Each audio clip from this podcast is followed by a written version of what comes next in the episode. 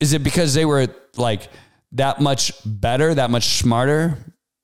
Yes, it is because they were. They were smarter because they made all these mistakes over here. Hi, my name's Devon. Today I own several multi million dollar companies. We started with $5,000 in a credit card. I don't know the easy way, I only know the hard way. Hey, everybody, welcome to the Whiteboard Entrepreneur Podcast, where I give straightforward advice to fuel the entrepreneur in all of us. I'm Devon Dickinson, and today we're on part three of my friends uh, L and D. We're going to call them, um, and it is the learning from your mistakes.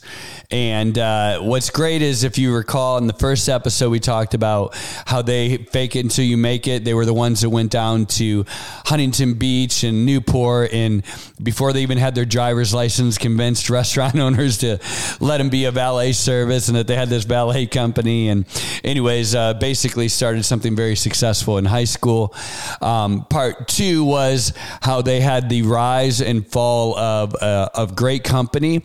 Um, and uh, they ended up losing the company and or not losing company but basically shutting the company down in 2008 and then uh, re re uh, uh, starting a new company with the same name in a different state, but doing slightly different uh, business model. And this is so important. And, and, in part two, we talked about being true to yourself because they had thought we're never going to be entrepreneurs again.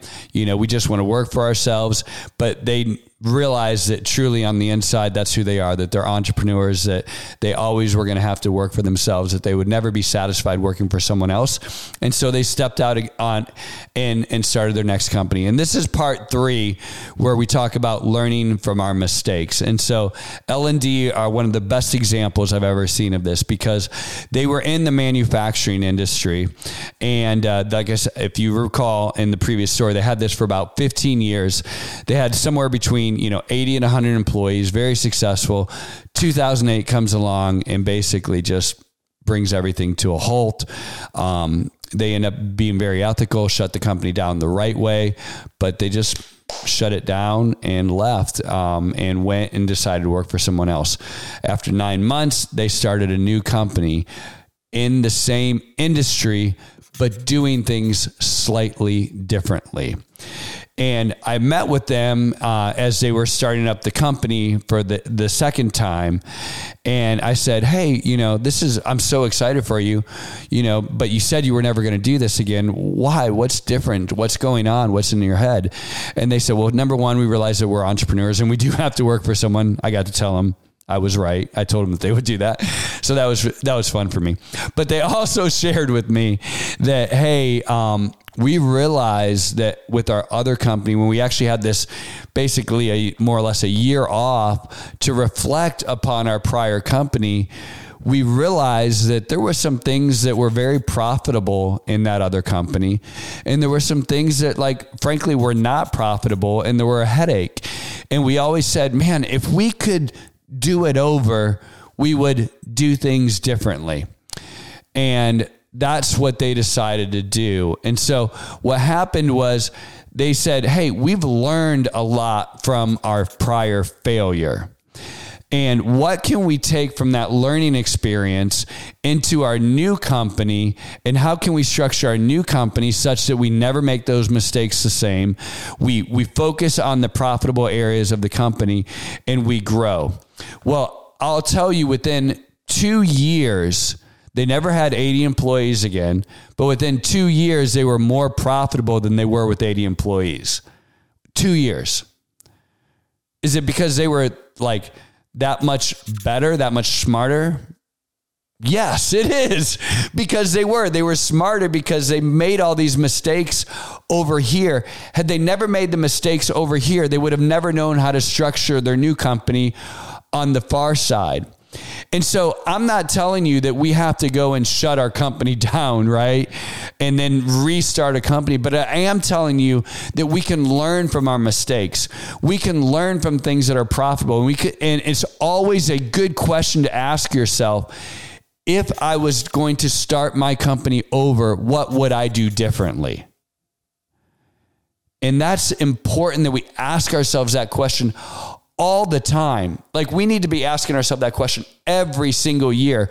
If I was going to start this company all over again, what would I do differently?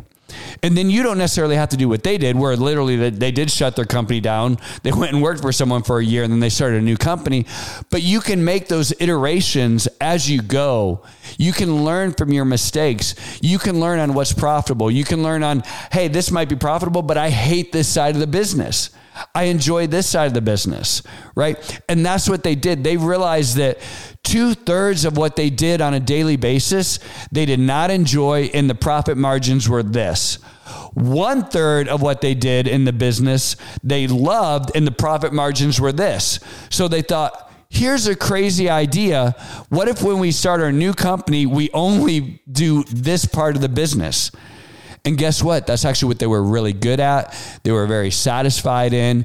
And like I said, within two years, I think they had about six employees, but they were way more profitable and doing way better business than they did when they had 80. Now, fast forward, it's been about 12 years or so since they started this new iteration of their company. They are happier than they've ever been. They are wealthier than they've ever been. Um, the people that they work with, they enjoy, um, but they're smaller today than they ever were then, right? But they, they just did things differently. And we all have these moments in our life where we can do this, right? Where we can evaluate our company. We can look and say, hey, you know, maybe I don't need to shut my company down, but I do need to learn from what what I've done for the last 10 years because I guarantee you I guarantee you that 10 years ago, your company sh- looks different than it does, does today, or should look different than it did 10 years ago because business is evolving, profit margins are evolving. One of my companies right now is struggling because they've never evolved as a company. They've never changed, you know, they're still doing the same thing today as they did 20 years ago. And it just doesn't work like that. Business has got to change, it's got to evaluate. And I look at that company, I go, man, if I could shut that thing down, shut it down for a year, come back, how would I do it differently? I do a lot of things differently. I don't own that company anymore, but um, but it's a great example of what we need to do. My, I've learned so much from my friends L and D. Um, they've been huge mentors to me. I want to take this moment to thank them um, for all they've poured into my life, and I hope to be able to pour what they've done into other people's lives through this, through the Whiteboard Entrepreneur. I'm Devon Dickinson. This is the Whiteboard Entrepreneur podcast, and I hope it helped. Take a quick moment and hit that subscribe button for more content.